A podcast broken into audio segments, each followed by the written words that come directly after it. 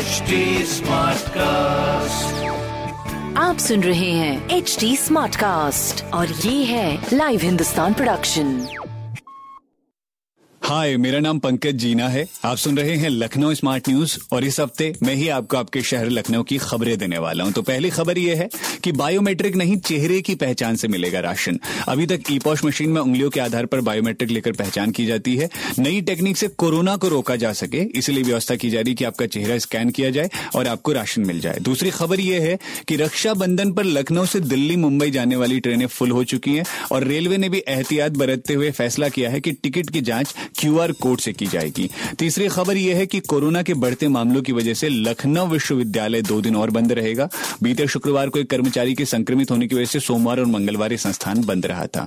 इसके अलावा शहर में बरसात की वजह से डेंगू और मलेरिया का भी खतरा बढ़ गया तो आपको थोड़ा सा ध्यान रखने की ज़रूरत है। और ऐसी खबरें सुनने के लिए आप पढ़ सकते हैं हिंदुस्तान अखबार। कोई सवाल हो तो ज़रूर पूछेगा on Facebook Instagram and Twitter हमारा हैंडल है at the rate S T और ऐसे ही पॉडकास्ट सुनने के लिए log on to W W W S T